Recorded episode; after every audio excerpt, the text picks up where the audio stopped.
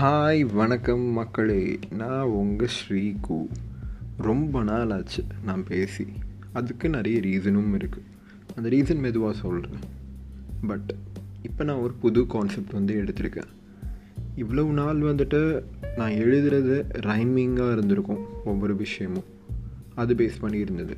இப்போ என்ன பண்ண போகிறேன்னா வந்துட்டு ஒரு சென்டென்ஸ்லேயே வந்துட்டு ஆப்போசிட் அதாவது எதிர்ச்சொல் அப்படின்னு சொல்லுவாங்க தமிழில்.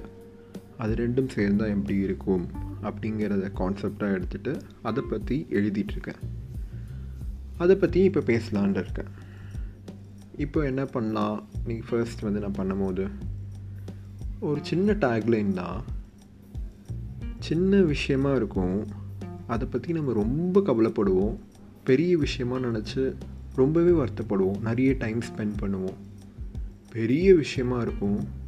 அதை பற்றி நம்ம கண்டுக்கவே மாட்டோம். அது என்ன? பரவாயில்ல அப்படின்னு சொல்லிட்டு ரொம்ப கேஷுவலாக எடுத்துகிட்டு போயிடுவோம். இதுதான் விஷயம். எந்த சின்ன விஷயமா இருந்தாலும் நம்ம என்ன ஒரு பயப்படுவோம்னா எங்கே நம்ம அதை வந்து ஊதி ஊதி பெருசாக்கிடுவோமோ அப்படிங்கிற ஒரு சுச்சுவேஷன் வந்து நம்மளுக்குள்ள ஒரு பயம் வந்து இருக்கும். அதே பெரிய விஷயமா இருந்தால் இந்த விஷயந்தானே இதுக்குனால எப்படினாலும் சொல்யூஷன் வந்துடும் நம்ம பண்ணாட்டியும் யாராச்சும் பண்ணுவாங்க. அப்படிங்கிற ஒரு ஜென்ரல் கான்செப்டில் நம்ம அந்த விஷயத்தை டீல் பண்ணுவோம்.